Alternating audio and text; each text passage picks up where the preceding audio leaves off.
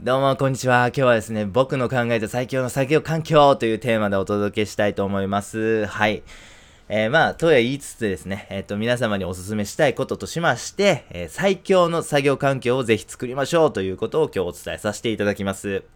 はい。えー、世の中にはですね、長く使うものにお金をかけようという考え方がございます。コンフォート原則と呼ばれるものです。例えばベッドですね。えー、人間って結構寝ますよね。8時間とか1日寝る方も多いかもしれません。ということはですよ、人生の3分の1はですね、えー、ベッド、お布団の上で過ごすということになります。えそれだけですね、長い時間を過ごすんだから質の高いものにすれば人生の質が上がるじゃないか。これがコンフォート原則です。ですので、ベッドとか寝具とかお布団みたいなものをですね、しっかり西川で揃えたりとかですね、いいものをお金を惜しまずにかけることによって質上げていこうぜっていう考え方ですね。靴とか椅子とかもそうです。えー、っと、まあ、結構時間をですね、え共にするようなもの。これは質を上げるためにいいもん買おうぜという考え方ですね。はい。生産性ニストの僕たちですよね。生産性を上げたいと。生産性のためにはモテとか関係ないと。生産性のためやったらもう全部のお金、全財産はたいてもいいぜという僕たち生産性ニスタなんですが、生産性ニスタもこのコンフォート原則に習いましてですね、え生産性を上げるものにお金をかけようという考え方をぜひ提唱したいと思います。えー、題してですね、え、プロダクティビティ原則ですね。はい、これをぜひですね、実行するために今日はおすすめのお金をかけるポイントというものをご紹介させていただきます。一つ目はデスクでございます。これはですね、もう一択です。昇降式デスク。こちらを購入してください。はい、ボタン一つでですね、スタンディングデスク用の高さになったり、ボタン一つ押すことによって、えー、座って作業する机の高さになってくれたりと、ま、便利な昇降式デスクというものがございます。これをぜひ買ってください。まあ大体、まあ6万円ぐらい払えば買えますんで、全然安い買い物やと思います。基本は立って作業してください。立つことの、あの、スタンディングデスクの、えー、で作業するメリットって非常に大きいです。それをご紹介した動画とかもございますんで、よかったら見てくださいね。基本は立って作業してください。はい。で、夕方とかになってくると足がちょっとだるくなったりします。あとはもうウィルパワーが減ってきてですね、ちょっとなんかこう立って作業するのもしんどいなということがあると思います。そういう時には気分転換に座るとかね。えー、っと、何かこう作業によってね、本当に熟考したい時は座ってやりりたいとか、まあ、各々の方によってタイプというか、性格というか、やり方、スタイルみたいなものがございますので、それに合わせてですね、座った方が効率いいなという作業もあると思うので、そういう時はぜひ座ってください。ボタン一つで昇降するタイプをぜひお勧めします。手軽にこうね、スタンディングデスクにしたり座って作業するっていう環境を作れるということが大切ですので、ぜひボタン一つで昇降できるデスク、こちらをご購入をお考えください。二つ目は椅子でございます。本当に高い椅子って10万円とかしますよね。もう安い椅子やったらほんまうん千円で買えたりとか、何が違うねんって僕も最初は思ってたんですけども、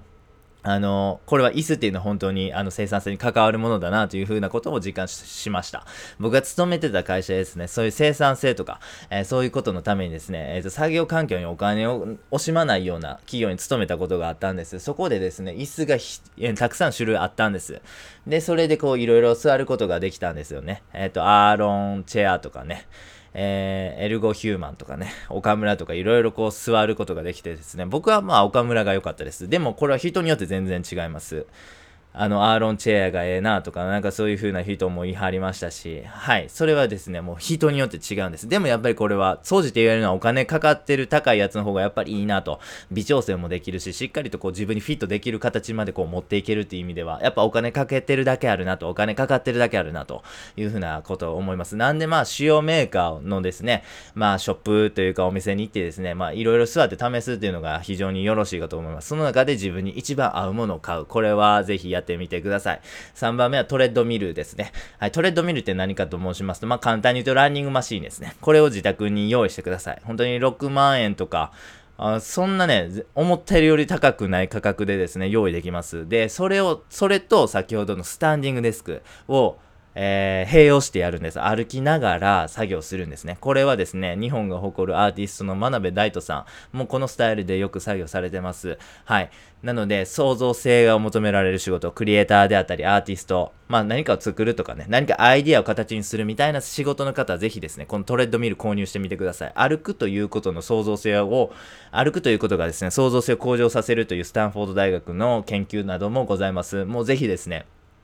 何かこう、アイデアを出したい時はもうトレッドミルの上に乗ってるぐらいのですね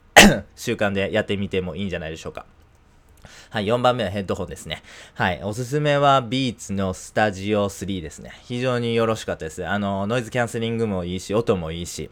えー、まあ、長時間つけてもそこまで疲れないという意味で非常によろしいですね。はい、そうす、えー、ノイズキャンセリングでも余計な外界音からの、えー、集中力の妨げということも、えっと、防止できるし、ホワイトノイズを聞くときにですね、より効果が高まるということで、ヘッドホン必需品かなというふうに思っております。はい、5番目はですね、サブスクリプション制の音楽配信サービスにぜひ、えっ、と、加入あまあ、お金払ってですね、えー、利用してください。はい、Spotify とかね、YouTube Music とか Amazon のサービスとかもございます。まあ、ご自身の利用されてるもので好きな、えー、サービス、えー、提供会社あると思うんで、ぜひそれでやってみてください。おすすめはホワイトノイズ聞くことです。ホワイトノイズっていうのは自然音ですね。焚き木とかね、雨が降ってる音とか、川のせせらぎ、波が打ち返して、えー、寄せては返す音とかね、まあ、そういう自然音をぜひ聞いてください。なぜ自然音がいいかと言いますと、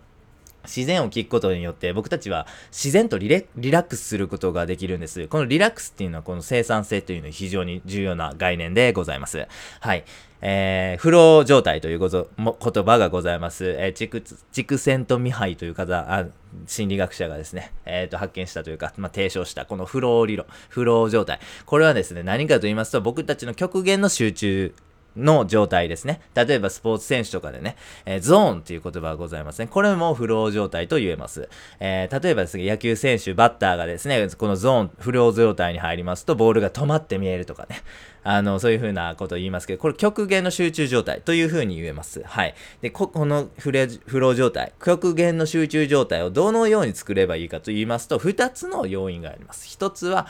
えー、適度な緊張感。そしてもう一つはリラックスなんです。この二つが、えー、両立した時にフロー状態に入りやすいと言われてます。で、えー、このリラックス状態なんですけども、このホワイトノイズを聞くということで、ある程度実現してしまうんですよね。なので、このホワイトノイズを聞くというのは手軽にフロー状態に入るための一つの導入きっかけになるわけなんです。なので、ぜひですね、先ほどご紹介したヘッドホンと組み合わせて、えー、ホワイトノイズ、お好きなホワイトノイズをぜひ聞くことによってですね、フロー状態に入りやすくなってください。はい。で、6つ目はグル、えー、Google Chrome。ブラウザのエクステンションを使いこなすということです。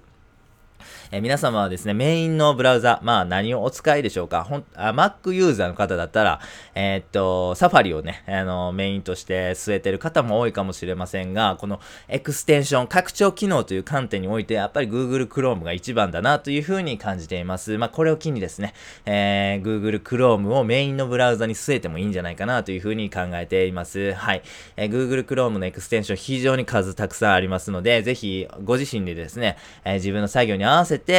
あ有効なですね、えー、便利なものを探していただくのがいいとは思うんですが、今日はですね、どんな方にでも入れてほしい2つを厳選してご紹介いたします。1つは、ワンタブですね。えー、っと、例えば皆様が調べ物をされててですね、あの、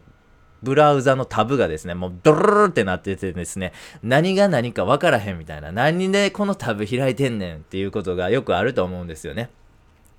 もうなんかそのタブをこう振りか、あの見つけるというか、あの情報どこのタブにあったっけみたいなことを探すことでね、えー、時間が無駄になってるということ多々あると思うんですけども、このワンタブを使うことでこのタブの管理というのが非常にスッキリします。ですのでですね、あの、これは入れてて損がない拡張機能だと思うのでぜひ利用してください。もう一つはですね、ノイスリーという、えー、拡張機能になります。こちらはですね、先ほどご紹介したホワイトノイズというものを自分でカスタマイズして作ることができるんですよね。はい。えー、例えば僕は焚き木が好きやと。焚き木とこの雨の音を組み合わせたらどんな効果があるんやろみたいな。えー、焚き木と雨っていうボタンを押すとですね、自然とそれがですね、えっ、ー、と、まあ合成されるというか、まあ同時に流れてるだけなんですけど、まあそれで自分の好みのですね、えー、ホワイトノイズが作れるというね、優れものでございます。しかもですね、これ何分流すみたいな、こう時間指定もできたりするんです。えー、ですので、ポモドーロテクニックとも相性がいいんです。はい。ですので、このノイスリー入れて損はないです。ぜひ利用しててくださいね。はい。